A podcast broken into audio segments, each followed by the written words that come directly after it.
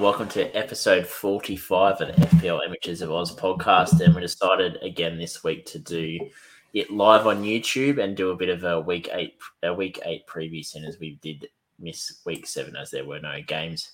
And joining me tonight is Matt Day. How are you, mate? Yeah, good. Thanks, Q. Looking forward to being back on the pod. Uh, I think it's been a while. I think last time I come on was pre-season, and um, yeah, it's good to be back in the uh, in the regular season, and um, yeah, doing it on the, on YouTube, which is is something different for your podcast because normally we do the uh, the record, so it's nice to yeah, nice nice to be on the video.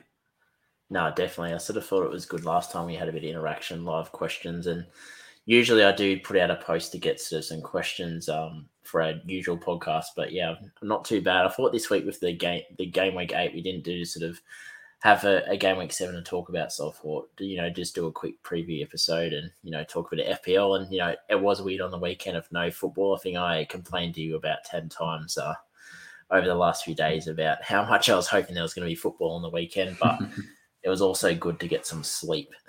yeah, it was. It was. So, um, well, we might get into the fixtures. We might bring them up. I think. Awesome.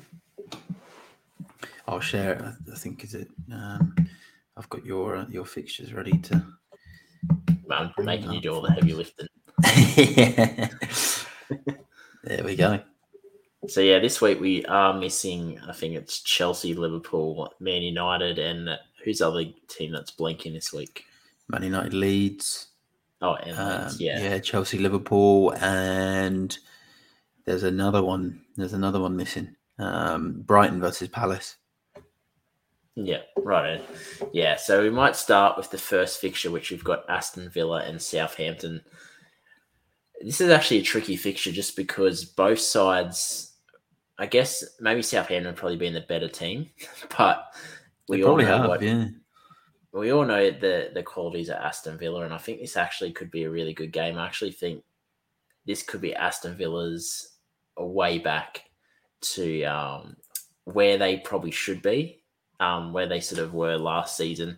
I think this could be the the first game that gets them back on their winning streak. So, yeah, I think that um, I could see you know maybe a two one win to Villa this week. I think that the likes of Watkins has proved this season that you know he's just a really good asset to own. It's going to make it difficult though because of the options of Mitrovic. You've got Toney, you've got Kane, you've got Haaland, you've got Jesus. So you know, I think it's more of a differential pick this week, but I think, yeah, I could mm. definitely make a case of Watkins and maybe Coutinho. Um, maybe this could be a game that he, you know, comes back into everyone's sort of teams or thoughts um, and watch list because he has been pretty poor this year, but he also has been carrying a niggling injury as well. But yeah, I'm not really sort of looking to bring in any Aston Villa assets yet, but it's probably a I guess a, a wait and see and see how they go this week. What's your thoughts, Matt? What, what's your prediction? Yeah, look, I think um, this is a huge game for Villa. Um, you know, Gerrard needs this win. Obviously, he got the good draw against Man City, but before that, he had some poor results. Um, so he really needs uh, to win this one, um, especially before an international break. So, huge game. Um, it's hard to pick. You never know what Southampton are going to turn up. Um, I'm going to go with the. I think it. I'll go with a one-one. I think it'll be a draw. Um, I think they'll kind of cancel each other out. Um, and then from an FPL point of view, Coutinho was someone I did actually have my eyes on. Um, his injury record's not been good this season. His, his, minutes have been limited, but I remember last season um, captaining him in this game because it was on a double game week, and he got a goal, he got an assist. He was absolutely unbelievable that day, um, and he you know put on an absolute footballing masterclass. So like a little bit of me brings back those memories and things like is he someone that could just be a huge differential for this week? You know, because there is spots up for grabs in teams. Um, you know, with all these fixtures off. Um, but then at the same time, you just get a little bit worried and you think, you know, will he start? Is he actually fit? Yeah, is he fit enough to play? Has he still got the spark that he brought last season? So, um, yeah, he does kind of interest me. Um, from Villa. I think, like you said, Watkins as well. Um, you know, Danny Ings potentially, but I think there's too many other good strikers right now. Other than that, there's probably no one really from Villa that's kind of really doing it for me at the moment. Um, and then from a Southampton perspective, I think uh, Che Adams again. There's a lot of striker spots up for grabs, um, but he's yeah. he's looked okay this season. Um, there's always James Ward-Prowse, who's got a good record against Aston Villa. He got a couple of free kicks here. Was, I think it was in the either last season or in the lockdown season. Um, and yeah, it's just one of those games. As yeah, I just think they're just going to cancel each other out. There isn't um, there isn't anyone that really excites me. So yeah, one one.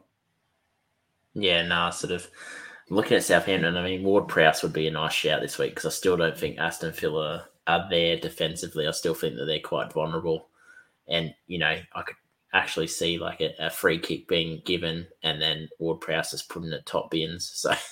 Oh, I hope so. Ward Prowse is in my team, and he's been in there since obviously used an early wild card, and he's only got me an assist so far. Um, yeah, and he's he's on pens, he's on free kicks. You know, he's been denied a couple of pens as well, where you know Southampton have had a couple of decisions go against him. So yeah, I'd absolutely love for him to bang in a free kick again. Um, hasn't got one this season. Um, so yeah, I would love it if that happened. I'd love it, especially on a game week where you know the likes of Salah, um, you know Marcus Rashford, um, Harrison from Leeds, uh, the Brighton yeah. midfielders. It's not like we kind of don't have a huge amount of options in midfield. So someone like Ward Prowse, yeah, could potentially be um, yeah a huge gem this weekend. So we'll see. No, definitely. Well, we might get into the next fixture, which is Nottingham Forest and Fulham. I think this actually could be a really open game. I see not haven't looked great defensively. I don't think Fulham's looked great defensively either, but you know, there's potential for Forest to, you know, just go bang one week in attack, but I'd have to probably give this game to Fulham. I think that their attack with Mitrovic up front, you know, he could easily score two or three goals this game. Mm. It just wouldn't surprise me at all. And, you know, I think this could be a bit of a 3 1 win for Fulham. I think that the likes of Andreas Pereira, I think he's a great option. Um, probably, I wouldn't probably start him if you're doing a wild card or a free hit, but if you've got him in your side, I'd definitely be playing him this week. I think Mitrovic just goes without saying, he, you know, this could be a massive game for him. This could be the Haaland esque game where people are just that don't have him wake up and he's got three goals and he's got max bonus. So I think this could be a, you know another good game for Mitrovic and I think uh, their defensive asset is it Tete that plays out wide at the back. Mm, he's been getting forward mm. quite a lot and he's providing balls into the box there. And when you have a player like Mitrovic in the box, I think you know there's a good chance that he's going to put a cross in and Mitrovic is going to put in the goal. So I think that, you know, nice little differential shout. I think he's only worth 4.5 as well. So it's pretty cheap. And Nottingham Forest, I think Brennan Johnson is probably look like their best asset outside of Nico Williams. So I think if you do have Brennan Johnson, we want to take a, you know, a couple week punt because I think Forest have some all right fixtures um, for the next few weeks. So I don't mind the shout of Brennan Johnson, but probably not investing too heavily in Forest just till I see, I guess, a little bit more. Their fixtures have been hard to start the season, but you know, if I see a couple of games where Brennan Johnson and other assets are firing, you know, it might be worth sort of taking a punt on one of them. Um, what are your thoughts, mate? Yeah, look, this kind of like has a feeling. It's a Friday night game over in the UK, and it kind of gives me the um Watford Norwich vibes from last season when Dennis got that red card, and you know everyone's bringing in Mitrovic, and then you know you can just imagine a he's got a bit of a temper, you know, just imagine a red card on a Friday night because the atmosphere is going to be big at the City Ground, like they they have a really good crowd. Um, yeah. So I do feel these are the games if you're Nottingham Forest that like you need to get the points in. Like these are the big battles. These are like the you know these are the games. Um, and look, Fulham have looked pretty good this season. Um, you know, for a promoted side. Um, but yeah, you just never know what you're going to get. Like, I'll, I'll, I'll back Fulham just based on they look, um, they've looked a better team. They look like they got a bit more, you know, togetherness. Um, whereas Nottingham Forest have obviously made so many signings. Um, you know, there's, there's it's going to be so hard for them to gel. So I'll go sort of two on to Fulham. Um, but in terms of players to look out for, like I really like Gibbs White from Nottingham Forest. Um, yeah, he's looked good. He just looks so threatening, and I think you know this is typical sort of game where you know he can come in, grab a goal, um, get you some points. He's only about five point five as well. Um, yeah, he's on a lot of their free kicks. I really like Gibbs White, and then you know he's a bit of a live wire every game. Um, so I like him. Jesse Lingard, still a no for me, but I'd love for him yeah. to come into some sort of FPL form. Um, so probably from a Forest perspective, Gibbs White, obviously Dean Henderson, um, Mitrovic has got a you know a very uh, up and down penalty record, and Henderson's got a really good penalty saving record. So like yeah. again, you can just imagine a Mitrovic taking a pen, Henderson saving it, um, and so like Henderson being a really good pick for this game. Um, yeah. So I do think there is some some value in in some of these Forest players, and then from a Fulham perspective, uh, obviously Mitrovic. Um, you know, he's, he's sort of the player to have for Fulham. Um, Pereira, uh, who you mentioned, like if you're not on wildcard and you're not on free hit and you've got Pereira, you know, you play him, um, another live wire. Um, but I'll be interested as well to see if Fulham start Willian this week as well, or if yeah. um, if they bring Willian off the bench because he's someone else that. Um, like again, I don't know what Willian we're going to get at Fulham. Um, you know, whether it's just going to be the Willian that we saw at Arsenal where he just didn't really want to play, or if it's going to be a Willian that's you know wants to be involved um, and stuff. So that would be an interesting one. But yeah, I think there's there's definitely some options on both sides. Um, but yeah, I'll I'll go sort of Fulham to just edge it, and um, but yeah, I'd still wouldn't completely uh, completely write off the Forest assets. Obviously, Nico Williams as well. Uh, if you start him, um, you know, he can always get an assist as well. So yeah, I think it'll be a good game. No, definitely. It's interesting because there've been over 200,000 managers that have bought Mitrovic, Mitrovic in this week, which I'm not sure they account for wildcards and free hits. And you might be able to tell me whether they do or not, but I think that might just be people without the wildcards getting him in. Sorry, was that um Mitrovic? Yeah, he's sitting at 27% owned. He's had over 200,000 transfers in this week. So I'm not sure whether wow. that accounts for free hits and wildcards or whether that's just. Yeah, I feel like it would be. That's, yeah, that's a good point, actually. That's actually a really good point because I'm guessing, like, with a free hit, what people tend to do, and the same as a wild card, is they bring Mitrovic in and then they might be like, actually, I want to see what my team looks like without Mitrovic. And they keep transferring him in and transferring him out. So I wonder if that then is yeah counted as like a transaction or if it's just genuinely to be fair like that does sound about right you know there's about you know sort of 9 million players this year um 200,000 probably seems about right in terms of people bringing him in i think um you know that um yeah i think i think that's right i don't think it would even maybe wouldn't include the wild cards or free hits right now that's probably just the the transfers with this fixture and um Yes, that's probably about right. That's a, yeah, it's a lot of managers, and his ownership's really shut up. So um, yeah, look, I don't own him, so um, yeah, it's another player that's yeah gonna cause pain if he scores. Would you be trading out of Jesus for him this week? Uh, no, nah, because like, I've got that option. Like I've got the option. I've even got the option to bring Harry Kane in for Jesus, right? And Harry yeah. Kane's got Leicester at home, who he's got a great record against uh, Arsenal after the international break, who he's got a great record against. Bright, he's got a good record against most clubs, but there's obviously particular clubs he kind of always scores against.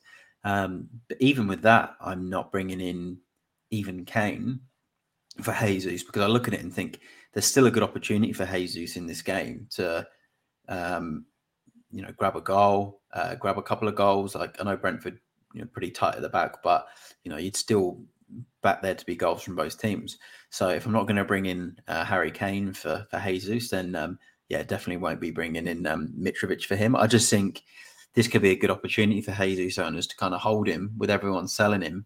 Um, yeah, you know, and you just you just never know. Like it's a good fixture for him. Again, though, what I will say is that could change tomorrow when um, you know the Europa League's been played, and you know, pending on if he played or if he got injured or you know what the situation is with Arsenal because they do play in Europe. Um, yeah. But for me, I think it's actually potentially a good opportunity as a Jesus Jesus owner this week to kind of you know keep him for this game. And um, yeah, it's it's it's an interesting one because you look at it right at the start of the season. If you looked at the fixture run and you looked at Brentford versus Arsenal, you would have looked at it and said, "Of course, I'll play Jesus against Brentford." Yeah. So I still will probably keep with that at the moment. I think I've got other positions that need a bit more work, but yeah, interesting one. No, definitely. We might get into our next fixture, which is Wolves and Man City. we all saw what happened last year in this fixture. KDB got the four goals and you know just absolutely destroyed Wolves and you know, Wolves have been okay defensively this year, but probably not at the level they were early last season. So I could see, you know, Man City, I, I thought were a little bit poor this morning in the Champions League. So, you know, and they did rest a few players. They rested the likes of a, a Foden as well. So, you know, I actually could see them, you know, having a, an all right win, maybe a 3 0 win against Wolves. You know, it, it, could be a tricky fixture, but I just think that Man City have got too much class and the Wolves, I just don't think they have enough attack to kind of trouble Man City where they can put Man City on the back foot and, you know, have to sort of play a bit more conservative. I think that, you know, Man City will score early and I think that they'll dictate the pace for the game. And, you know, I think Haaland obviously is a robot. He's probably going to score again. I don't think there's going to be many games this year where we're talking about him not scoring.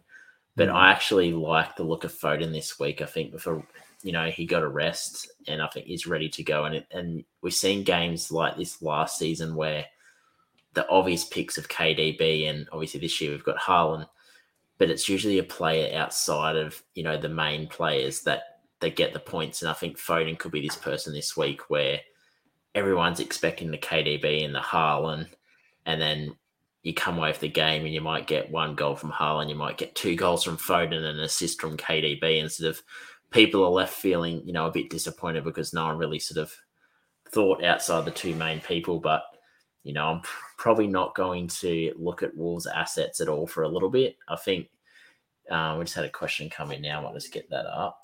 Um, Diego Costa 5.5. It's interesting because mm. he has Premier League pedigree. I'm just not sure what type of Costa we're going to get. I'm just yeah, like it, it's interesting with Costello. Uh, one of my mates sent me a stat the other day, and um, I think it was something. Um, actually, let me get the stat because I need to read this because this is incredible about Costa. But what what I'll say is, I think his price is phenomenal. Uh, five and a half million. He's a good third striker. If you want to save money and Wolves fixtures get good. Someone sent me this the other day, and he said uh, he's been booked three more times than goals he scored since he left Chelsea. Um, and I'm pr- pretty sure he left Chelsea three or four seasons ago. Um, yeah, right. Yeah. So he's picked up more bookings in that time than he has goals. So um, and I, and, and he just seems to have lost that uh, the numbers that he was getting before. I don't know if it's because he, you know, maybe because he was playing Atletico Madrid and they don't score huge amounts of goals, but then nor do Wolves. But he does know the Premier League and he loves it. I think it's definitely a wait and see. Like you said with Wolves, I wouldn't be sort of running to their players. Um, for this, they're just not scoring enough goals to entertain a punt on a five point five Diego Costa. If they're scoring goals, different story. But then again, yeah, they only need to bring Adama Traore on for this game because he seems to absolutely dominate Man City every time he plays them. So every single time, Man City have actually lost uh, at the Molineux a few times since Wolves have been back in the Prem. It's been a bit of a bogey stadium. So only the last couple of years they've kind of turned it, yeah, around and um, they've and they've they've been in, they've won at the Etihad a couple of times. Uh, there was a what? one where Adama Traore scored a couple and they won two 0 So like they are a bit of a bogey team and they have had a week off, no no game. So um, yeah, it's um could be a bit of a banana skin for City, but yeah, what's like you your said, um, lack of goals is a bit of a worry. What's your prediction? You know what, like it's tough because like Wolves, like you said, just never they create look like they're always going to create so much, or they create lots, and they I always find they like there's always just like an, just an inch away from scoring, or like you know, they hit the bar and it's just always so unlucky. But yeah, look, I think they'll score this weekend. And I think oh, a bit of me saying 1 1. I feel like Wolves might grind a draw, but I think, yeah, I'll go 2 1 Man City. I don't think it's going to be a complete whitewash or a complete annihilation because the games are stacking up now. And I think the Dortmund game would have taken a lot out of Man City. Um, obviously, they've got lots of quality and lots of good players. Um, but I'll back. I'll still back them to win, but I don't think it's going to be the easiest game. Um, looks like Kyle Walker's injured, so they'll have to play Cancelo on the right side and maybe Ake or Gomez on the left side. Gomez obviously doesn't know the Premier League. Ake's out of position when he plays there. Um, so I do think it will be, um, yeah, I think it'll be a tough game. It's a tough place to go. I'll go, but I'll go two one Man City. Yeah, righty. I'm just getting the stats up now. So the last three fixtures, City have scored ten goals and conceded two. Hmm. So you know, Cancelo looks like a good pick as well because I don't see um, Wolves sort of conceding too much. Maybe even a double up a City this week if you're on a free hit might be worth looking at. I'm not sure who the second asset would you maybe go like a Dias or would you maybe take a throw at the stumps and maybe go an Ake? Yeah, I don't know. I just don't think I don't know. City's defense just hasn't done it for me this season, especially away from home. Um, and I know it's Wolves and they don't score many, but like if I had to go to, it would be Cancelo and um, probably just the goalkeeper, just because you know he's going to play. yeah, well, at the moment, I've got a triple up a city this week. So once we talk about my side, I'll, I'll reveal who I've uh, chosen. But we might just quickly talk about the captaincy here. So we've got a uh, sunset in 100%. We'll have the captain on Haaland this week. I think that's obviously a pretty smart decision just because, you know, there's no Salah this week. You've got Kane, you've got Son, but, you know, how many teams have got Kane or Son in their side. Like I'm not sure how many will have mm. Kane. So yeah, it's probably maybe him or KDB. But then there's rumors are that you know KDB could get rested this week. But I think that's just yeah. sort of grumblings from you know the previous uh, time they played the midweek fixture and then he got rested. But yeah, Haaland's probably the best captain this week. But I also think that the likes of Mitrovic and maybe even a Jesus have some value. But um, yeah, Haaland's probably the number one captaincy option this week, and I think he's going to be the most popular. I think he will. I think like you know when balls come in the box for City, he's going to be there. You know, he'll bundle him in off. You know, two shots a game, they'll both go in, and um, yeah, he's he's the safe captain pick this weekend. There's definitely other captains, like you said. Kane's record against Leicester is ridiculous. He is yeah. a captain shout. Um, Son, we'll get to that when we obviously do the Spurs game, but um, yeah, but I think yeah, Haaland will be will be the uh, the main one. Um, but yeah, it's uh, yeah, I, I, can't see many people going against him. No, I'm sort of. I think I'm looking at Haaland this week, but you know I'm looking around Haaland as well. but we'll see how we go. Um, we might get on to our next fixture, which is Newcastle and Bournemouth. Um, what's the saying this season? Whoever plays Bournemouth target their players. yeah, it was, but I don't know if it's going to be like that now after um nah. after their win. They've looked they've looked a lot better. Hmm. Um, I still think they're pretty suspect defensively. I still think they'll concede this week, but you know they've shown the likes of Solanke. What's that? Two goals in two games now for Solanke. So you know they are showing signs. Billings look good in attack as well. So you know I could see this being a tricky game maybe for Newcastle. Just depends what Newcastle shows up because if I've been hearing St. Max is not playing again this week, so I think with St. Max playing, I probably would have said that it could be a good win for Newcastle, but I think this could be maybe a 1 0 win for Newcastle with Trippier getting an assist, of course. Um, and uh, Isak, I think, you know, he's a good option this week as well. I think just because of the array of options up top we have at the moment, I think you can afford to spend that third spot on the likes of a Mitrovic, um, a Toney, um, a Solanke, even, um, and an Isak, I think are definitely good options, sort of as a sort of a bit of a punt. Yeah, I agree. Um, I, I like Isak. Yeah. What are your thoughts on the game? Do you think it's going to be a tight game, or can you see Newcastle sort of doing the mm. business? I think it'll be tight. Like we saw Newcastle when they played Palace. Uh, the game was nil nil, and Newcastle did have chances. Isak had a couple of chances, but then so did Palace. Like Pope was man of the match. He made lots of saves. There were some really, really good saves. On another day, Palace might score one or two if they're a little bit more yeah. clinical. Um, so I don't think it's going to be plain sailing for Newcastle.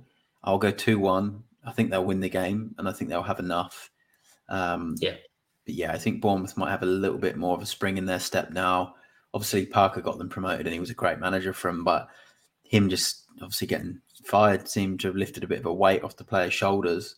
um, you know, for whatever reason, and they've got a couple of results now. So, um, you know, I'll back I'll back two one, and I think, uh, you know, Solanke or Billing, you know, they could be, you know, the ones that grab a goal. And um, from a Newcastle point of view, I think Isak is the man for this game. I think it's a really good home fixture for him. Um, so yeah, I'd say like you, you, can't really look past Isak, and I would have said the same about Saint-Maximin in this game, but yeah, like you said, he's not going to play. So yeah, really liking Isak um, from Newcastle, and I'm liking sort of the Billing Solanke uh, combination from Bournemouth because um, yeah, I think they'll give it a go, and I think they'll um, you know I think they'll score. Also, they'll they'll want to um, you know they'll want to play well because Eddie Howe is now the Newcastle manager. He was at Bournemouth for so long. Um, yeah. You know, I can see it being a really good game. This a bit me's actually thinking it could be a sort of a three-two, you know, to Newcastle, and there could be a bit of a uh, kind of end-to-end game. But I'm going to go two-one. Yeah, no, I like it. I think Pope's a good option this week. I think for the next maybe four to five fixtures, I think he's probably one of the best value for money at 5.0. I think he might even be 5.1 now, but I think um, he holds you know, he's similar to those 4.5 assets where you're going to get the save points, but mm, probably more clean sheets. Like I could probably see Over him keeping, season. you know, similar to what Ramsdale did last year, where a lot of people, you know, kind of were a bit worried um, about conceding goals. But, you know, with a couple of clean sheets plus, you know, all the added on extras, you know, you're looking at some weeks like a double digit haul. So I think. It's um, ridiculous. Um, yeah, and you know, last year I poo pooed Pope a little bit, but he was playing for Burnley, so it wasn't more Pope the player; it was just Pope playing for Burnley. So this year, you know, I think he's a better asset. No, I agree. I remember him being really good uh, for a few years ago under Burnley. Obviously, not last season, but those sort of first few years at Burnley, and he was, you know, getting big scores. And I think he was the highest scoring keeper for one year. Um, yeah. And I feel like we've got that Pope back. Um, you know, and a Newcastle defence that's, you know, a bit more solid. They've had a lot of money go into that defence with Botman, uh, Dan Burn, uh, Matt Targett, uh, Trippier. Yeah. So, um, yeah, it's looking pretty solid. But I'll back a Bournemouth goal this weekend. But I still think Pope is a really good long term goalkeeper to have. So, yeah, well worth having on, on a wild card. No, definitely. If you didn't have the money to go to Trippier, would you? What other defensive asset would you look at? Would you go maybe a Botman, or would you try go maybe a Targett? I'd go Botman. I think I'd go. Uh, I'd look at the set piece threat because you're then getting the um, the reverse effect of Trippier. So like Trippier gives you the assist from the set piece. Yeah. When he puts the corner or the or the set piece in, you know he's aiming for the the big defenders. And I saw Botman get on the end of one against Palace the other week, and it was a really good header, and it got uh, knocked off the line. Um, yeah, you know, and um, yeah, he's you know he's a big centre back. Him and Burn, um, yeah, but I'll, I'll uh, I'd say uh, yeah, Botman. I think uh, as long as he's definitely got his place because we have seen Schär, you know, play play minutes and stuff. But um, yeah, I think um, I'd go one of the centre backs for sure.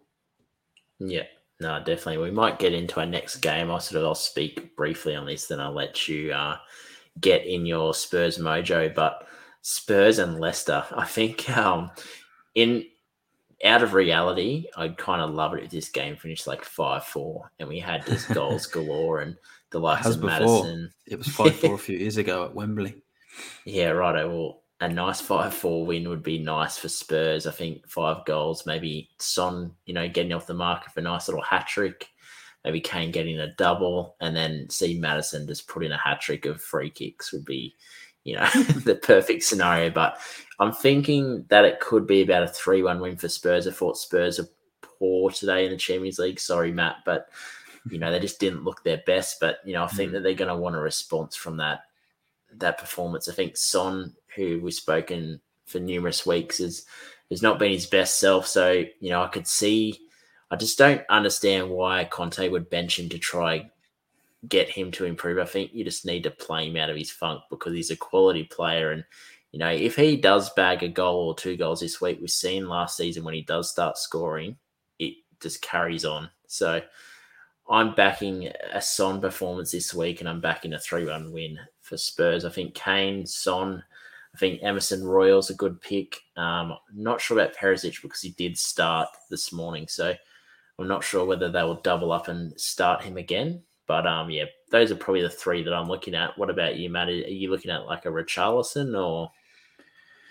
Yeah, it's an interesting one. I don't know what team. I, I think there'll be changes. Um, just going back on your other point about goals in this game, there's been a lot of goals in this fixture down the years. We've seen numerous four threes. Um, we've seen Kane hat tricks. We've seen six nils, uh, five fours. So there's, there's, definitely a fixture that's that's bringing goals before. We saw um, the um, the three two at the King Power last season as well, where Bergwijn got the two late goals. So it's a fixture that always brings goals. Um, but yeah, it's such a tricky one. Like having this late. Just touching on that, Matt. Sorry. Um, yeah. Last three fixtures, Spurs have scored ten goals and Leicester have scored five. So hmm. There's always goals. There's always goals, and like Leicester obviously letting goals in for fun at the moment as well. So, um, but yeah, we we've had the big win against Southampton at home, four one. Uh, we got a couple of goals against Fulham, but we should have had more uh, in that game. Um, hit the post at the end, had a disallowed goal. Um, you know, and then other than that, being a little bit underwhelming. Champions League, like we did have chances, um, but Lloris was keeping us in the game at the same time, and then we got the sucker punch with the late goals. Um, so I think on the back of that performance, there will be changes from Conte. I can see uh, Lenglet coming in in the back three. I think he there's he starts. Uh, Sessegnon will go in at, on the left side for Perisic, in my opinion. I think we might even see Doherty or Spence instead of Emerson Royal. Um, yeah. I, I, can just see that move happening, um, and it could be Doherty. Um, so I can see that happening. Maybe even Spence for that injection of pace. Um, and as for Son, like I'd love to sit here and say, yeah, bring him in and captain him, but he was just so bad against Lisbon the other night. I hate saying it, but he was awful. He was awful. He was just yeah tired. Um, he just looked exhausted, and I know he did a lot of travel with South Korea in the off season. Um, you know, he met up with the players in Korea for the for the preseason tour. He missed a little bit of the preseason, so I can see the reason to bench him in terms of the fact of, you know, maybe just give him, you know, that time off and then get him back into the team once the international break's done. You know, and he needs. It's also a, a point of like Son needs to know that, you know, if you drop your performance for a few games, you can't just keep playing. Because that was one thing that just happened under Pochettino.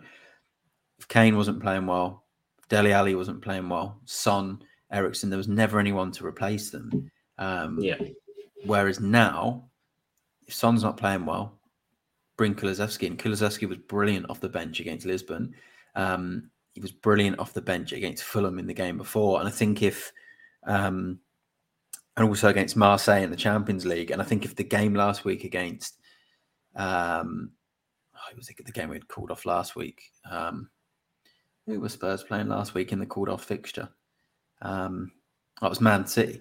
I think if that game hadn't been called off, Kulusevski was going to play in that game um, in the front three. And then what Conte said before the Champions League was because the Man City game got called off, I've changed my mind on who my front three is um, against Sporting Lisbon. Uh, and he ended up playing Richarlison, Son, and Kane. Um, yeah, and I think this weekend, like, it's tough because Richarlison's looking sharp. He's looking hungry for goals. Um, yeah. Kulusevski's been brilliant. So I think Kulusevski starts. Um, so then it's who will drop out? Will it be Son or will it be Richarlison? And Richarlison's showing the form. So the fans are saying, well, it can't really be Richarlison. But then at the same time, Kane wasn't very good in the week against Lisbon. He looked tired. He looked a bit exhausted. His touch wasn't there. And Conte's already said Kane will not play every single game this season. Um, yeah. You know, so that would be a huge shock if they were like, look, let's let's play Richarlison, Kulusevski, and, and Son. That would kind of really shock everyone. But I think it would be Kulusevski, Richarlison, and Kane. And yeah. I do think Son will drop to the bench. Yeah. Um, but yeah, that you, you, never know. But I just think Yeah, the form isn't there, and I think it will be a good week to own Kulusevski, in my opinion. But yeah, I'd love for Son to come in and do well, of course. Uh, but for me, I think Kulusevski's the pick, and I think Yeah. obviously Kane, you know, is going to be in a lot of teams. You know, I can understand that pick as well. Um, I think on a free hit, someone like Ryan Sessegnon could be a good pick, um, or even maybe um, uh, like an Eric Dier because you know you're going to get him to play. Leicester are really vulnerable from set pieces. Um, you know, he can attack those set pieces. So I think, you know, that's that's kind of where I'm at with Spurs players.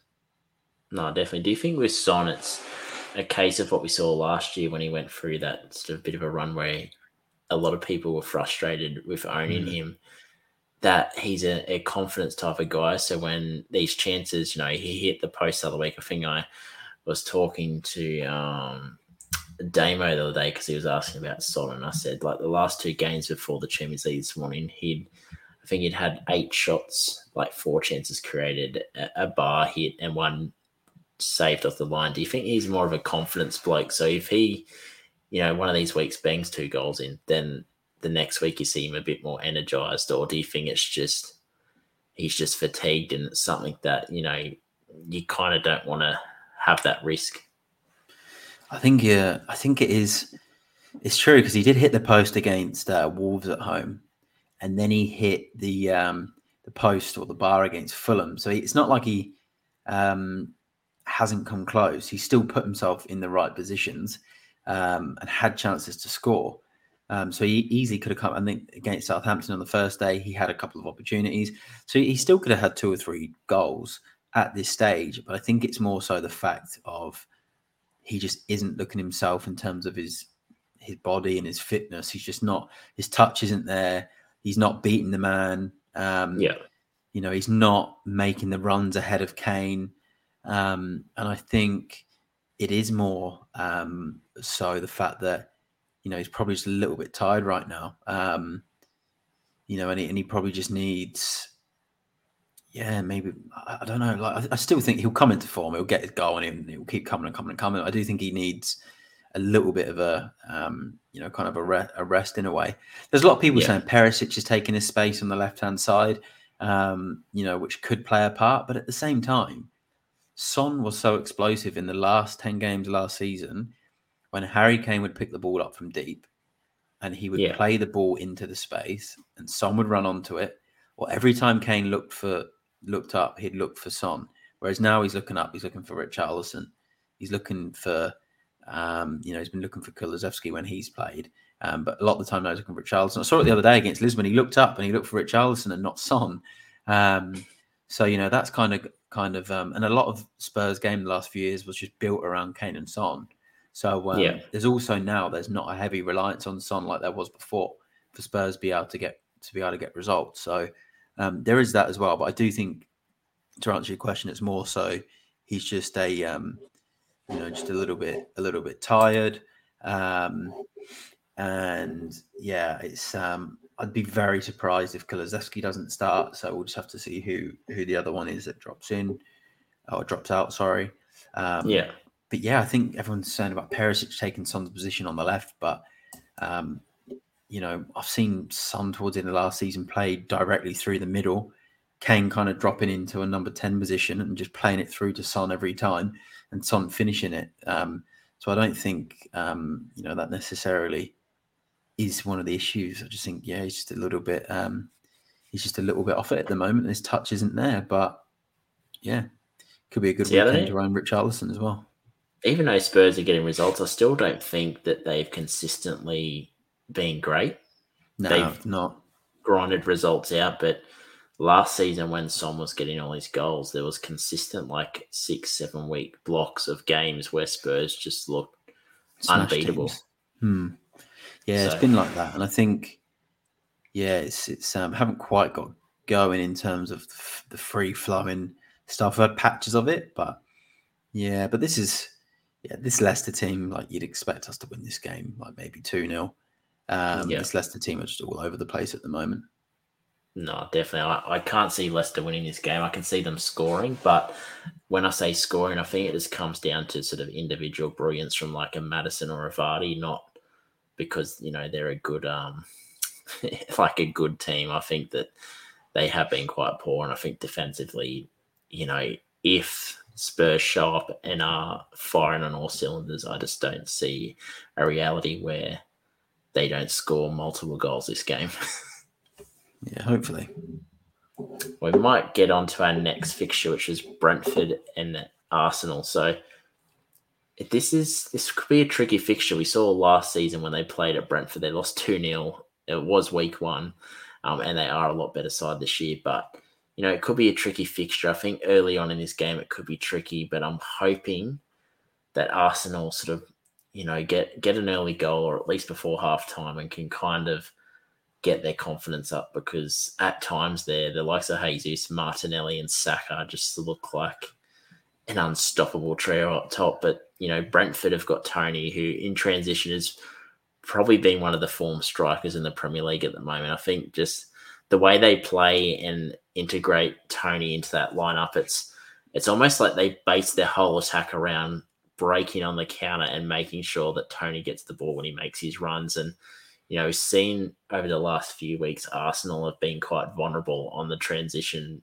and then I think it was against uh, Man United where two of those the two goals that they conceded were in transition and on the counter. So, you know, I think I could see both teams scoring this game. I'm going to pick Arsenal win. I think a two-one win to Arsenal, but I think it's going to be one of those games where if you've tipped Arsenal, if you're an Arsenal fan, you've to you're to be on the edge of your seat because I think it's to be multiple chances given to Toney. Not, you know, he could score every one, but you know, I think 2 1 win. I think Jesus, I think this is a game where he's to. We've seen, uh, was week two where he did his 19 points. I think it's to be something similar. I could see him getting both goals. And I think Martinelli will be involved. And I think Saka possibly in another goal as well. But I think this could be the week of Jesus. And, you know, hopefully for us, for the people that have, you know, stuck solid within this week, I think hopefully he rewards us and we, we get a nice little return. Um, what are your predictions, mate? Yeah, it's going to be an interesting one because last season Arsenal, you know, were in a good, uh, you know, they they had a good season. Obviously, they they ended up finishing fifth, um, and they were able to, you know, put strings of results together. They were winning games. Obviously, they didn't win this game, but there were similar games like this last season away from home. They were able to win the game one 0 um, You know, they kept clean sheets. They had one of the I think top six, top seven defenses in the league. Um, you know, and I feel like if this was last season with no European football, um, you know, they'd come away and maybe win this game one or two nil. This season, they're playing Thursdays to Sundays, which is a completely different dynamic. Um, and it changes everything. Look, Arsenal still might, you know, play slightly different lineup in the morning against. Um, I'm not actually sure who they're playing in the Europa League. I know they played PSV last week. Um, I think it was. Um, I can get PSV this week. Um, so they obviously have their Europa League game. And even if you don't play the same team tonight as what they'd play on Sunday, it's still the travel, it's still the interruption to training. Everyone knows Thursday to Sunday is a completely different dynamic to um, you know, to not playing in the week or even to the Wednesday to Sunday, like the Champions League stuff. Um, and Arsenal never had that last season. And I think that will um, be a big test for them, especially against Brentford, who it doesn't have a game score for Arsenal in the Europa League this week. Is it not? Oh my god, it's been called off. Yeah, it's been called off, hasn't it? It was PSV at home. Uh, okay, yeah. well that changes everything in this game. Yeah, that's right. They called it off, right? So that, that was called off. Um, yeah, okay. Well, normally I'd said Thursday to Sunday would completely change the dynamic, and now that's not happening. I think that changes my thought process. Look, Brentford have not failed to score in any game this season. Yeah. But I think Arsenal will win the game 2 0. And um, yeah, I think they'll win 2 0. I think Jesus will. Look, Jesus is kind of showing lately what exactly what I thought he'd be. Uh, you know, good player, you know, good on the ball, um, but he's not a 20 goal a season forward. Never has been. Um, but he's obviously a top player, and he and he, you know, I, I think he will score in this game. Um, and I think, you know, maybe a set piece or something like that, like a um, Arsenal goal from a set piece. Uh, you know, they, they, seem to love a goal from like a corner or, you know, they've done it a few times with Saliba this season. So, yeah, I think Arsenal will win it 2 0. Um, I've got Toney, I've got Raya, I've got Zinchenko, I've got Martinelli, I've got Jesus, I've got a ton of players in this game. So for me, I'm trying to work out what the best score would be. Like, would it be 2 2, uh, Toney grabbing a couple of goals, Jesus grabbing a couple of goals with Zinchenko assists, David Raya making, you know, six, seven, eight saves? Or would it be, uh, you know, Brentford winning 2 0, Toney getting two goals, and David Raya getting the clean sheet? Um, so yeah, I'm trying to work out what the best score from an from an FPL point of view is, but I think Arsenal will win the game 2 0. Um, I'd be surprised if they if they don't win this. Um, you know, if you yeah. want to become a Champions League team, uh, you've got to be winning these games, or or at least not losing them. Um, you know, so yeah, I, I think I think Arsenal will win the game two 0 Yeah, well, you've got another supporter of your Toney pick, mate. So hopefully he does back it up. Um, I hope for your sake, and I think you know the ideal outcome this game would be just a five-all draw. I think. yeah, but we still need David. I still need David Raya to make a ton of saves. Oh, maybe two all then. Two Save all a pen. Um, nine. Yeah, save a pen, but um, off Odegaard, not a Jesus. um, uh, we got we got another comment here. 150,000 people transferring out Jesus this week, which is on top of I think it was close to 280,000 last week or 300,000 last week. So there's 400,000 managers in two weeks. Hat trick can come in then for Jesus. Hopefully, because I'm never ever on the good side of things. I'm always on the bad side of things. so it'd be nice to sort of have the shoe on the other foot this week. But yeah, I think this could be actually a cracking game to watch. I think it's going to be very fast, very um, I see it's fast flowing, and I think the likes of Toney, Jesus, Saka, Odegaard, Martinelli. You know, I think there's going to be a, a nice attacking game. I don't think, um, unfortunately for you, mate, I don't think there's any, going to be any defensive uh, relevance this game. I think it's just going to be all attack. If Brentford win the game, then um, you know that, that that's all that matters to me. So I'm happy if Brentford win the game, regardless of what goes on. So we'll see. Well, we might get into our last fixture, which is Everton and West Ham this could be nil all. Relegation battle. Could... it is the relegation battle. Just thought I'd say that whilst Damo's not on tonight. but yeah, it could be anything this game. It could be a nil or draw and just nothing happens, or it could be West Ham's coming out game to show everyone that they are massive and they're not this tiny little club in um, you know, near Spurs in London. So mm-hmm. I think this could be the game that they um make a statement. I'm backing you know, maybe like a two two nil win to West Ham, maybe two one because a lot of people are going for um defensive assets. So I think a nice little two one win to little West Ham and Bowen backing backing himself and getting a goal or two. I think this could be the game that sort of hopefully sparks Bowen's season and um you know it can become an asset again. Like because when he was priced at 8.5, which is probably fair from what he did last season. But from what we've seen this season, he should be priced at about five and a half million. So, but yeah, I'm not really going to consider any Everton assets. I just think that mm, like Patterson's looked good, but there's still just a team full of uncertainty for me. I just can't put my finger on it. Like Gordon's looked good at times, but not consistently. So I think the only assets I'm sort of looking at is maybe West Ham. I think uh, Paqueta, if you don't have the money to go a Bowen, I think is a nice little pick. Um, probably wouldn't go Scamacca because I'm not sure whether he's going to start. It's no, too inconsistent with how they line up. So I think those two are my only shouts this week. Um, what about you, Matt? What's your sort of predictions? Um, again, this will rely on West Ham and They'll be playing Thursday to Sunday. Do they have a Europa Conference game? Uh, I think they do. Or the Borat Cup, as I, as I call it. It's the you know the cup the Damo, up for the sake of it. The Damo Wear Massive League. Um, I believe West Ham are in. They play. They do. Yeah. They play against Silkeborg, which I've never heard of, somewhere in uh, Europe. I'm assuming. Sil Silkeborg, which is a Portuguese team, so they've probably got more pedigree than West Ham, to be fair, and they're probably uh, they could be quite a good side. Um, yeah, you know what? Again, though, uh, traveling away, you're playing Thursday to Sunday. West Ham have got a small squad. Um, you know, they don't have sort of two players for every position.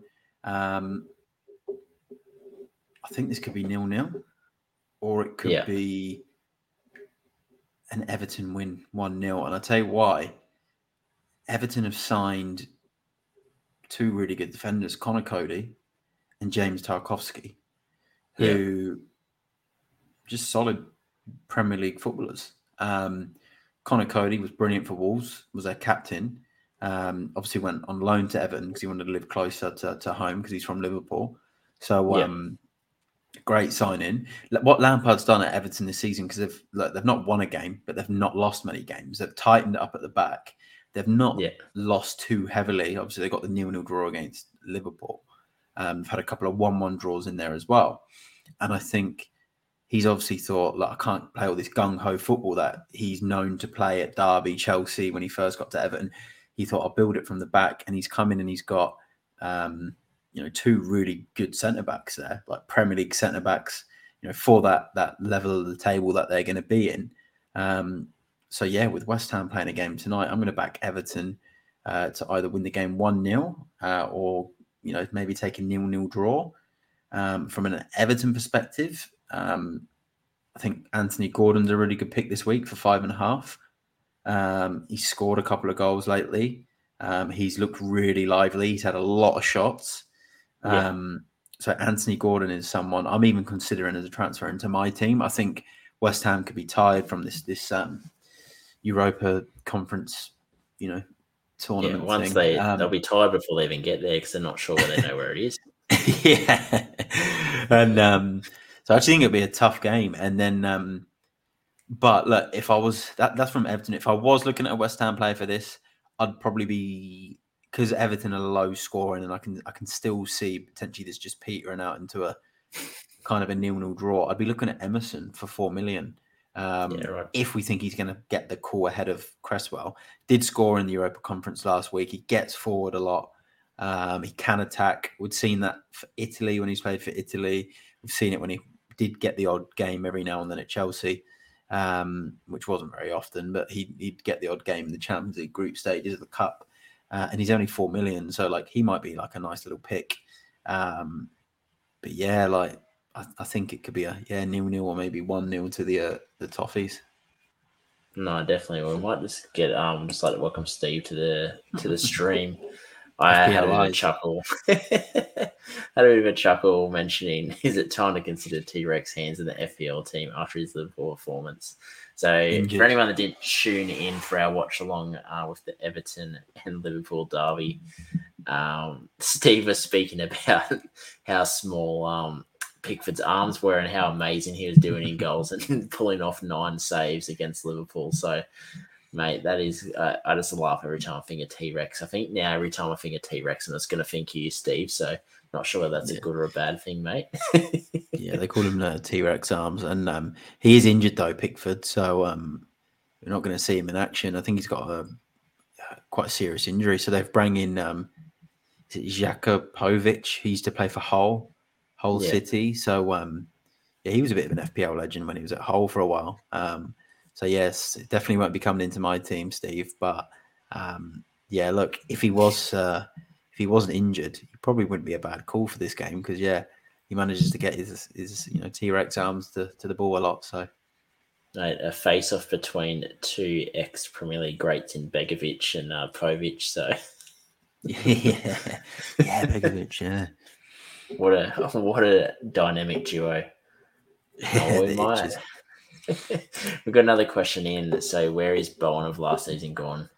I just think it's come down to how, I guess, not bad, but just not great. Uh, West Ham's been. I just don't think in attack they've been as sharp as they were last season. I don't think they're creating as many chances, and which means Bowen's not really getting the opportunity to. I think that he's flashed every now and again, but yeah, I just don't think um, they've just been great to be honest. Sorry, Damo, you look like a relegation side at the moment, mate. You're looking like uh, Man United of week one and two this season. So, yeah, I think the problem with Bowen and West Ham at the moment is it's more so at the start of the season. There was quite a lot of noise from their fans, unrest, where they were like, you know, where are the sign-ins?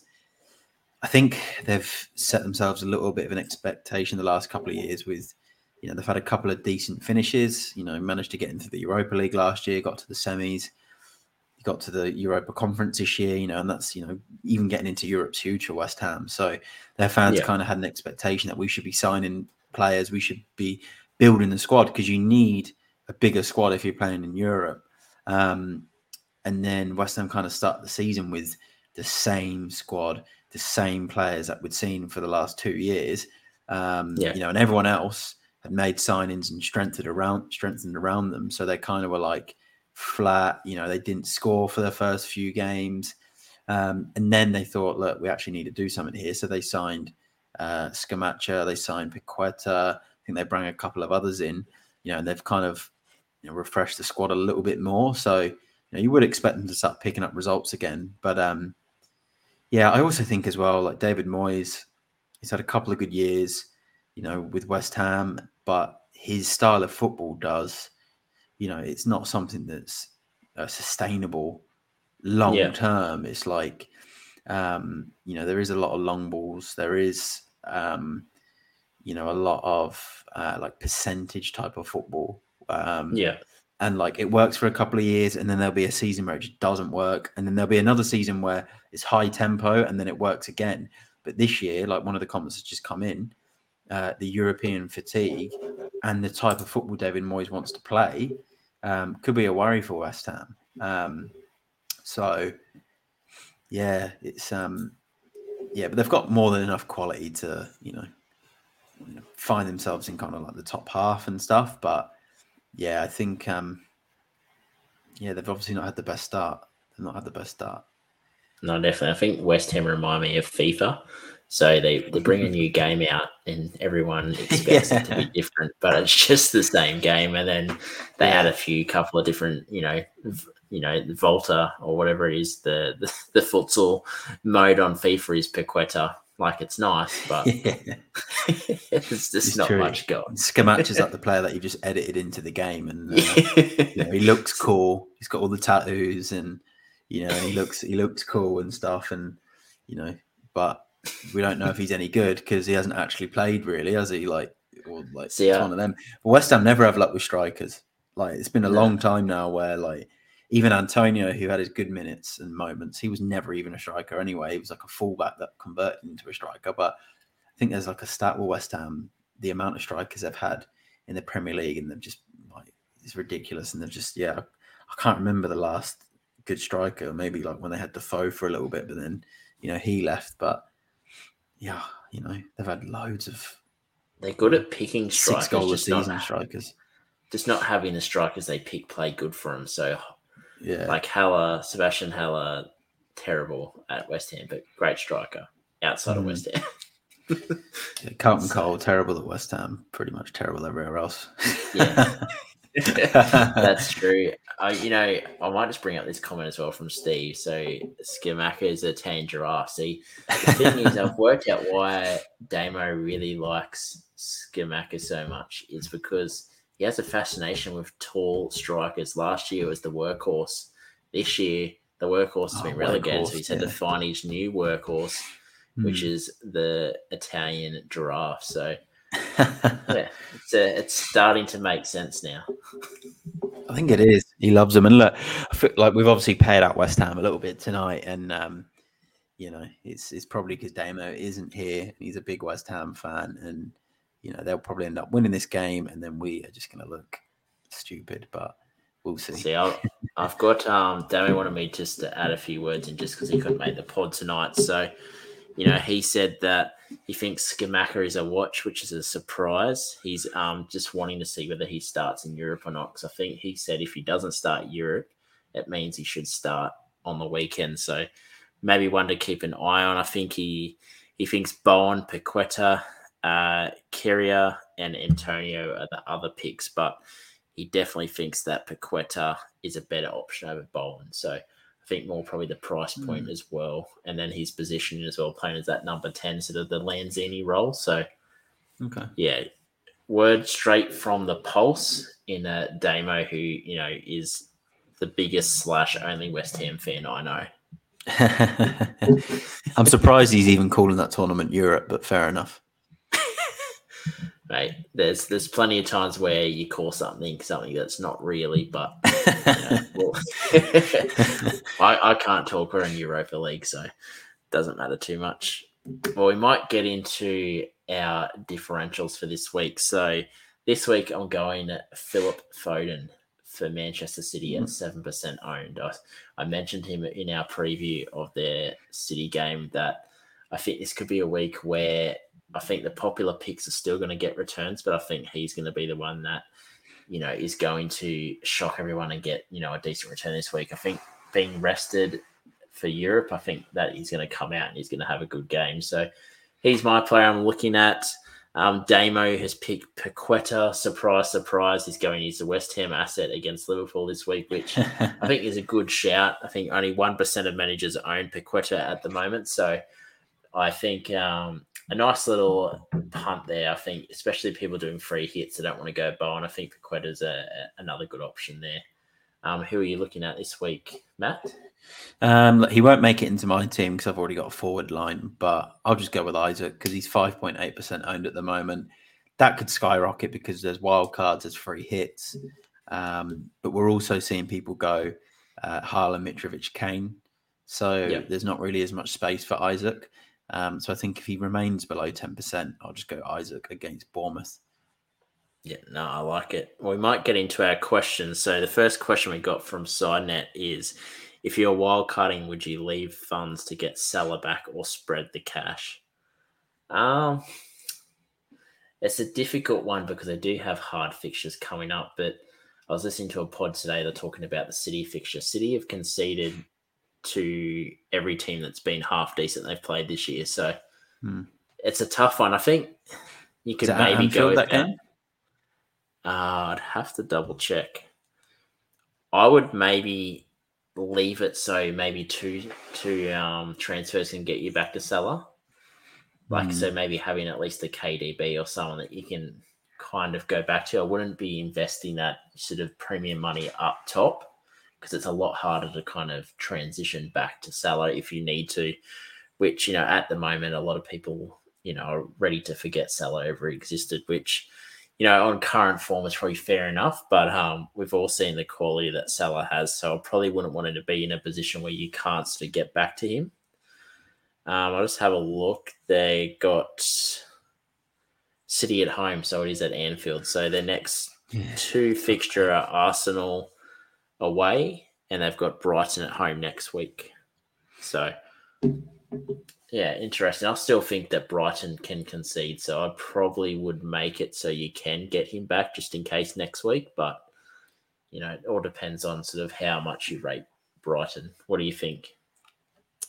Yeah, like, I think I don't think he's um like you don't need him in terms of like he's not an absolute must-have anymore um because Liverpool aren't on the form that we're used to seeing them in.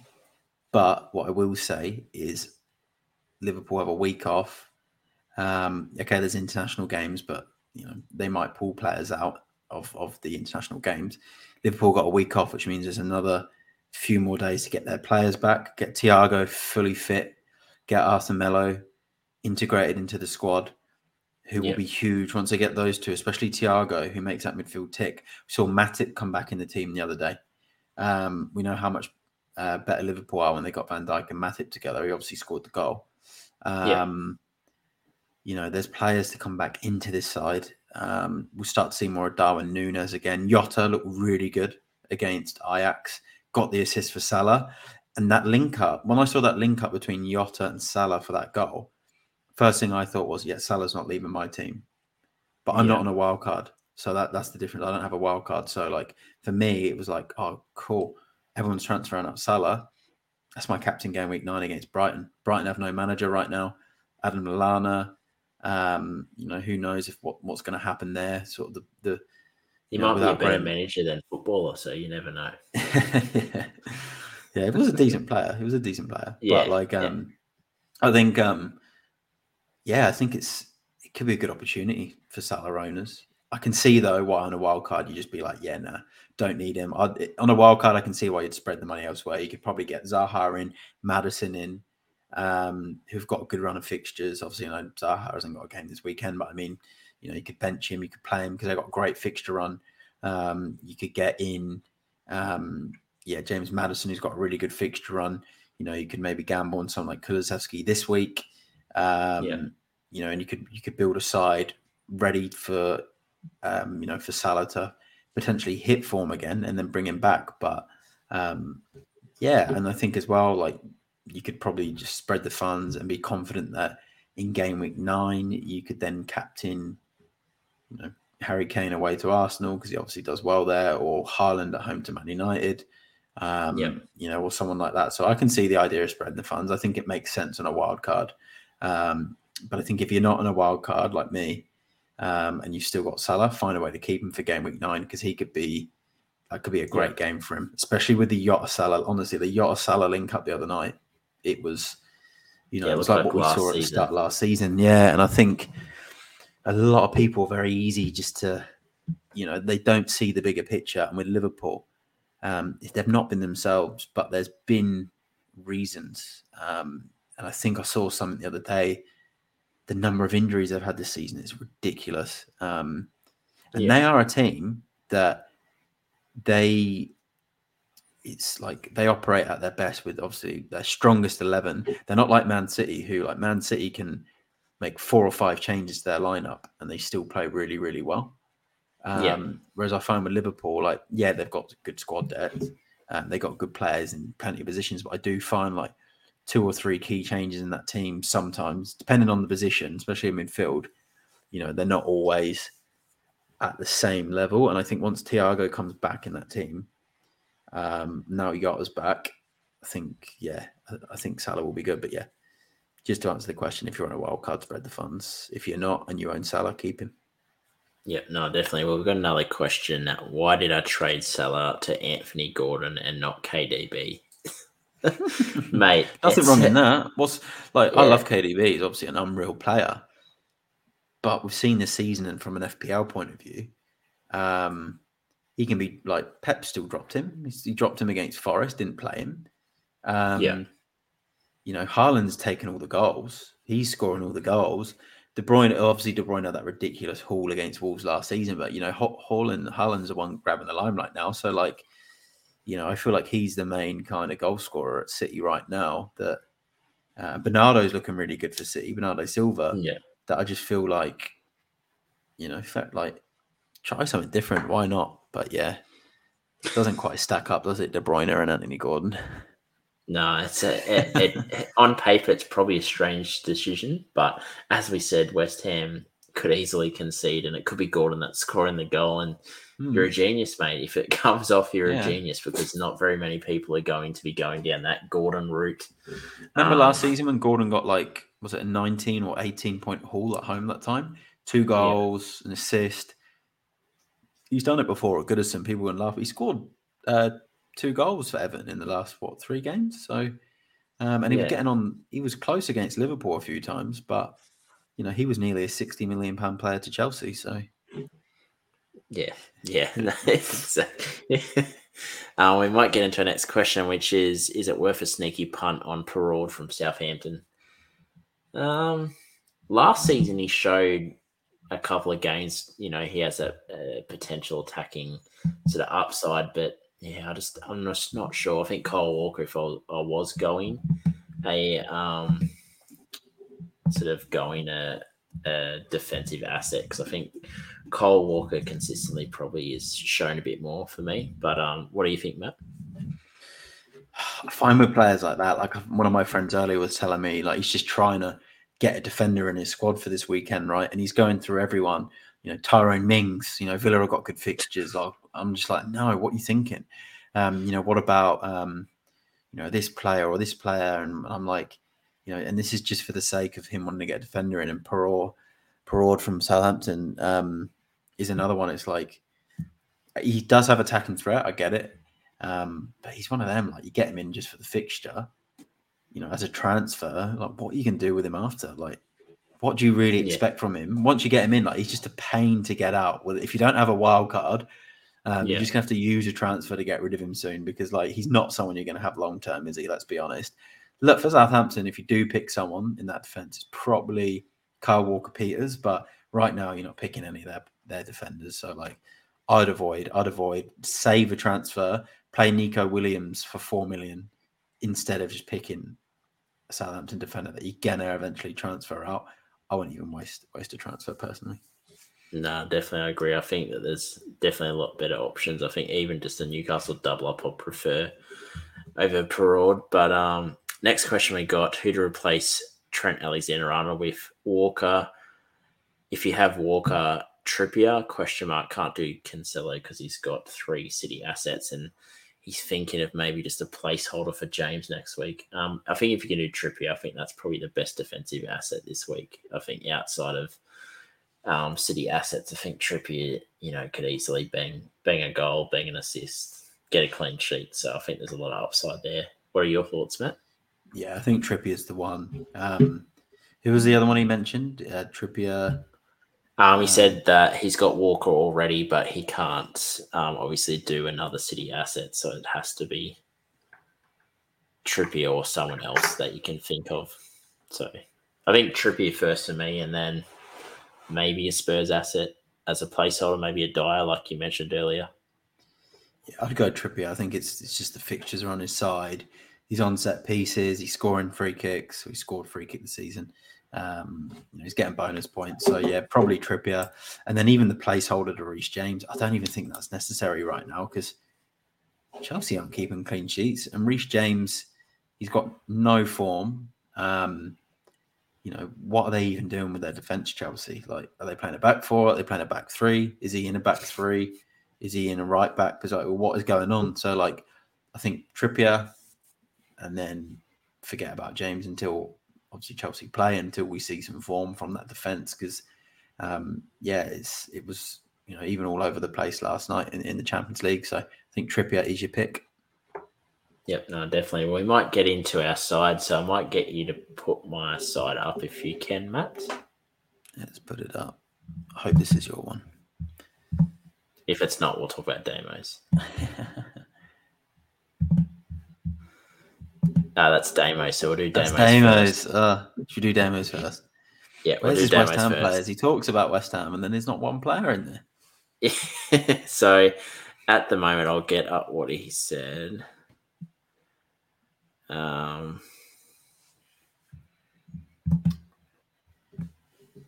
uh, at the moment, that's his side. He sort of he's mm. going to just play with nine this week. Um, he said that he, he thinks there's enough upside in his uh, lineup this week that he can cover. Sort of, I think he brought him uh, Bernardo this week. That's a good move. So I think he's you know a lot of upside there. I think he reckons that he can cover the nine plays this week. I said he should just free hit with me, but he said no. but yeah, no, I really like it. He's got Toney. We said that Toney could easily bang a goal against Arsenal this week, um, especially in the transition. Haaland captain, you know, it's pretty obvious he spoke about he's going to be the most popular captain pick. Mitrovic, great fixture this week. Martinelli, you know, similar to what we said with uh, Jesus, I think there's a lot of upside this week.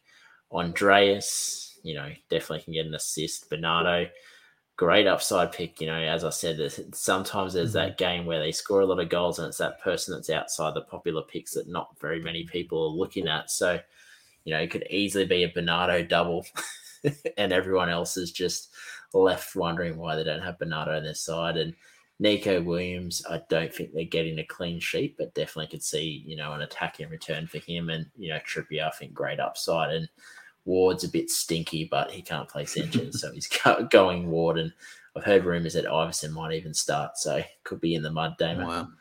Um, what are your thoughts, Matt? Yeah, he's definitely got a ghosting goal with Ward. Um, he's pretty much got a ghosting goal, but even when he starts, he could be a ghosting goal. Yeah, I'll say I think fair play to Damo for you know sticking to the principles of playing you know eight players because I'm not counting Ward with the way he's played this season. So yeah, I think um, I think he's making a good good move because he's got players on the park, and he's he's right. Like that front three, you could potentially get a goal from Mitrovic, Haaland as a captain, Toney could score, and then we've seen Martinelli score a couple of goals this season. So it's him. Bernardo's a really good pick. Like Wolves is just his like he's um he's like done it against Wolves before. I think like Bernardo is just you know a nice pick um, from from City. Um, you know, if Bernardo was to come out and get like you know ten to fifteen points as an example, then that will cover Damo for those couple of players that aren't playing.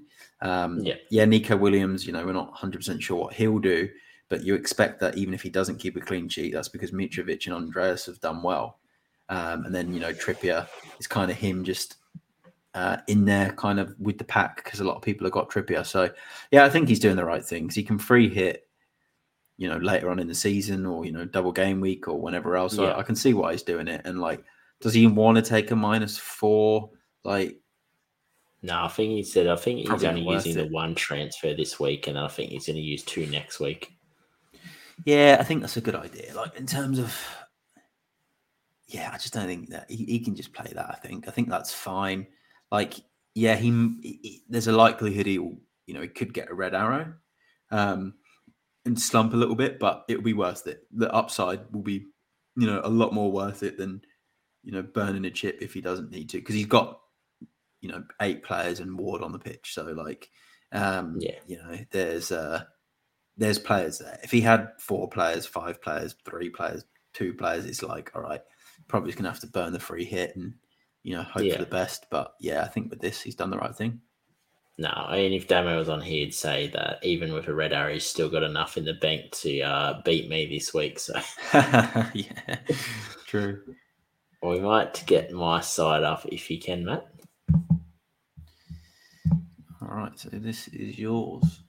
So this week I decided to do a free hit. I think I only had about seven players, and with how far I've fallen behind this season, I wasn't going to take the risk and um, you know, just play you know eight, seven plays this week. So you know, I'm looking at a little bit of upside here in Bowen and Son, which not hundred percent locked in at the moment.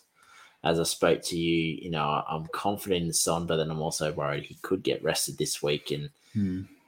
you know, I'll be probably just waiting to the last minute to see if there's any news coming out. But you know, I've went with Mitrovic. I think he's a great option this week. Got Jesus, which I've had all season. I think this is a week where he could easily score a goal or two. I think Haaland is, you know, this speaks for itself. He's not even human. Could easily score three goals if he wanted to, which you know is is good when you're on the good side, but not so good when you're not. Uh, I think Foden, I think, has high upside this week in the fixture that Good we've pick. both mentioned. That you know it could easily be a big go- a big goal fest, and he could heavily uh, feature heavily. And then just going to back three this week. Um, at the moment, Emerson Royal's there, but then after you speaking about uh, Sessegnon, you know that could be an option as well. Um, Cancelo, you know, the best defensive asset alongside Trippier this week, and then I've gone Pope in goals, hoping for a a clean sheet and uh, some save points, which will probably then end in some bonus as well. So. I'm hoping, you know, there's a bit of upside there. Probably the only locks at the moment is Foden, Mitrovic, Haaland, Jesus, Martinelli, Cancelo, Trippier, and Pope. So the only ones that The most of, of your team.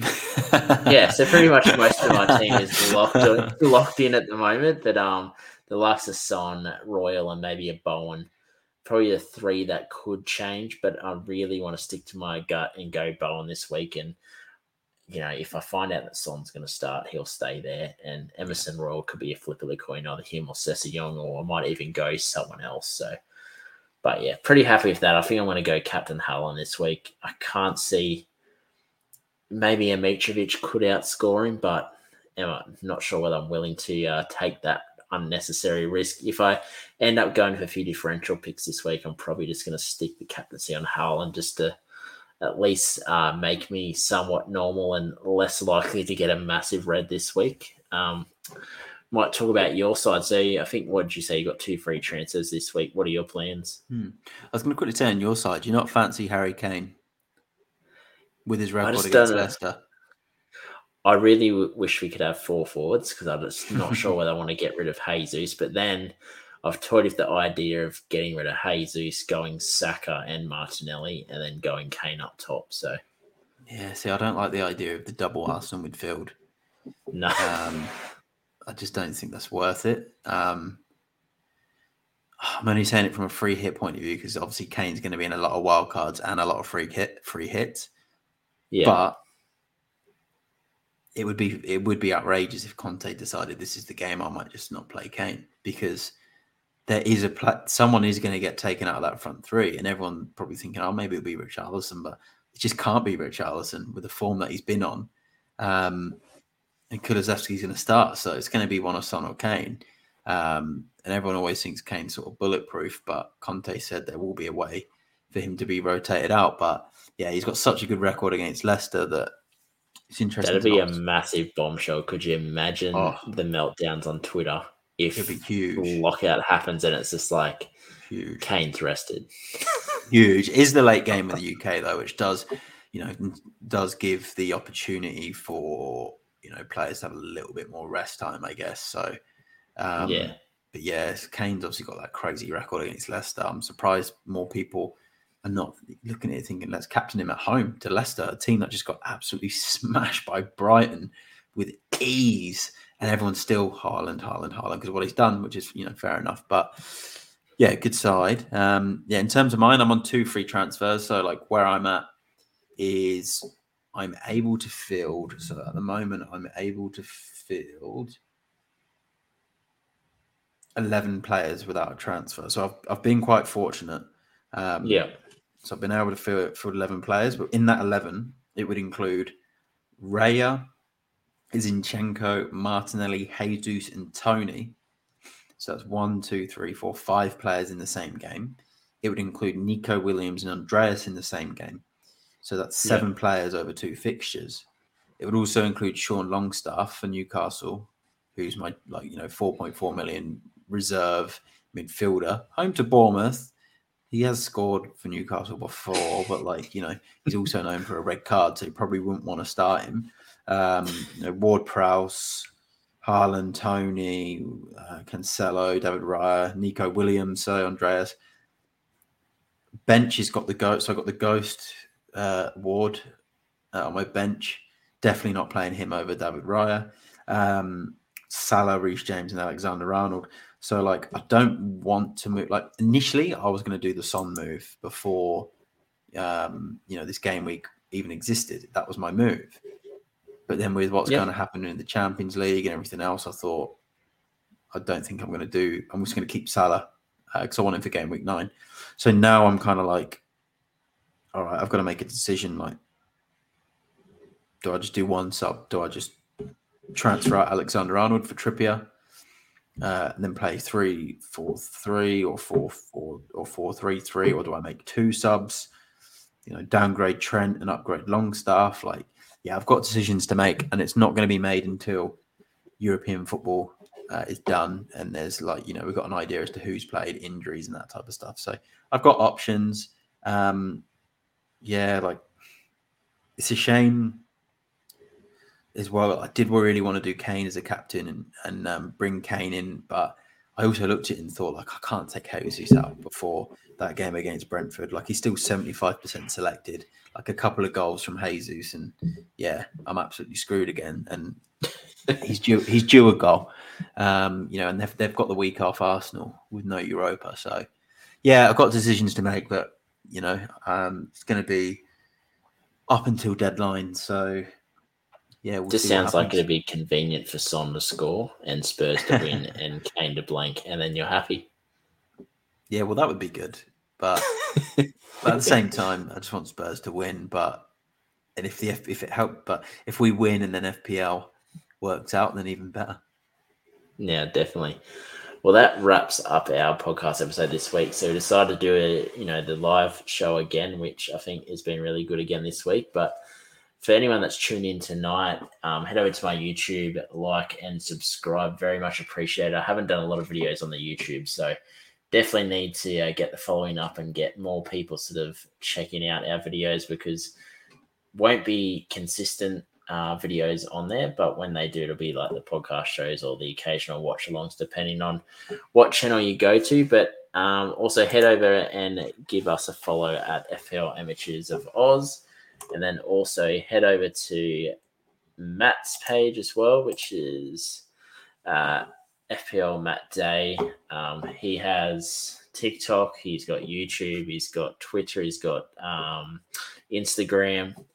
So you know he's he's pretty much working harder than any bloke on Twitter at the moment. So definitely a good variety of content there, from short videos to captaincy picks. There's a lot of Champions League stuff as well. So if you are into the Champions League, he does that weekly as well. So he pretty much covers every aspect of FPL and Champions League fantasy as well.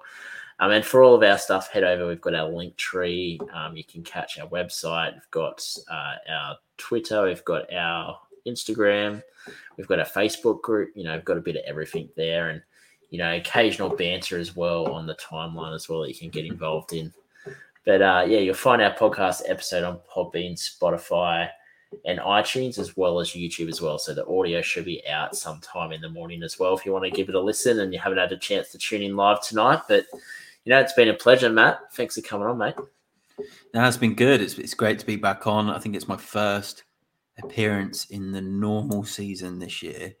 And I was on in the preseason. I think I said that at the start. I think I come on for the last week of preseason just before the season started. So yeah, it's great to be back on. I'd, I'd come on a couple of times last season, um, and yeah, it's good. It's good to be on again. And um, yeah, looking forward to, to coming on again at some stage of season. And hopefully by then, you know, teams picked up a little bit, and um, you know, and there's and there's no more of these short game weeks, you know, with seven games, and you know, I just want normal FPL back. But yeah, pleasure to be on, and um, yeah, um, looking forward to another another game week. No, definitely. Well, good luck, everyone. Hopefully, this week is going to be a good week for you, like it is for me and Matt. And I'm going to be flying high next week, and uh, hopefully, Damo, as usual, is below me, and it'd be very nice So once this season. See you next week.